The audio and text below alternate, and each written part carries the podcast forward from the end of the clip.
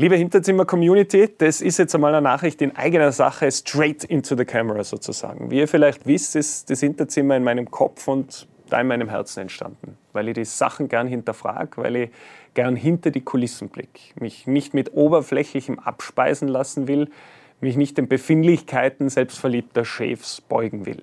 Und weil ich gern mit mutigen Menschen rede, die eine Meinung haben, die Wissen haben, die inspirieren, die für etwas einstehen, die für etwas stehen, die vielleicht nicht immer mit dem Strom schwimmen, weil es bequemer ist.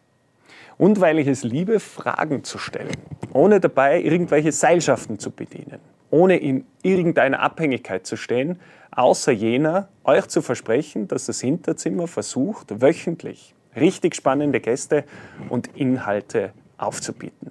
Unzensiert, offen und direkt.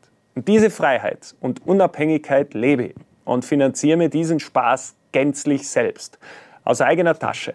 Wobei mir die Idee, dass wir gemeinsam stärker werden können, sprich wir mit kleinen Spenden zusammen ein noch stärkeres, größeres Hinterzimmer aufbauen könnten, immer mehr gefällt. Aber das ist jetzt ein Thema, vielleicht dazu später mehr. Für die Gäste bedeutet so ein Besuch im Hinterzimmer natürlich auch ein bisschen ein Risiko. Auf der einen Seite ist hier im Hinterzimmer richtig gemütlich. Wir haben viel Zeit, keinen Stress, es gibt gute Getränke. Da kann es schon einmal sein, dass man vergisst, dass hier auch Mikrofone sind, die das Gespräch aufnehmen. Auf der anderen Seite ist das Hinterzimmer auch ein Raum, wo eben mitgehört wird, nämlich von euch, weil wir unsere Gespräche veröffentlichen und euch zugänglich machen wollen. Da ist, beziehungsweise das ist dann aber auch gleichzeitig die große Herausforderung und die Mission, die ich mit dem Hinterzimmer gestartet habe. Wie kann dieser Spagat gelingen, dass wir hier offen, frei von PR-Spreche und gespinnten Inhalten reden können und es andererseits öffentlichkeitstauglich ist?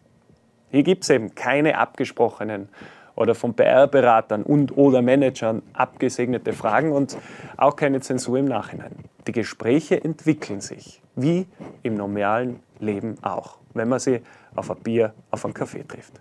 Und so ist es bei meinem letzten Gast, Nadine Beiler, passiert, dass wir im Laufe des Gesprächs auf Dinge zu sprechen kamen, wo wir in einer intensiven Diskussion Standpunkte über ganz elementare Themen ausgetauscht haben.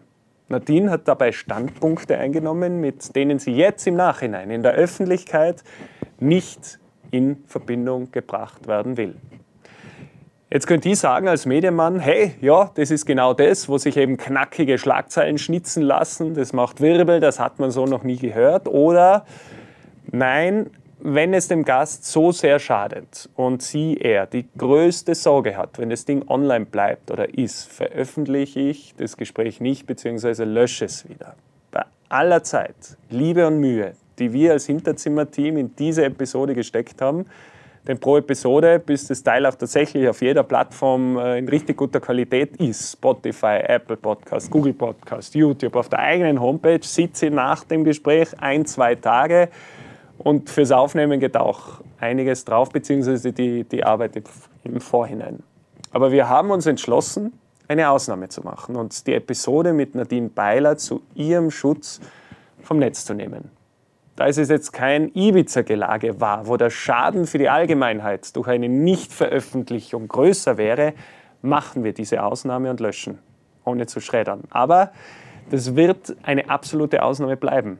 Wir lernen nämlich auch daraus, weil sonst macht das Hinterzimmer auf Dauer keinen Sinn.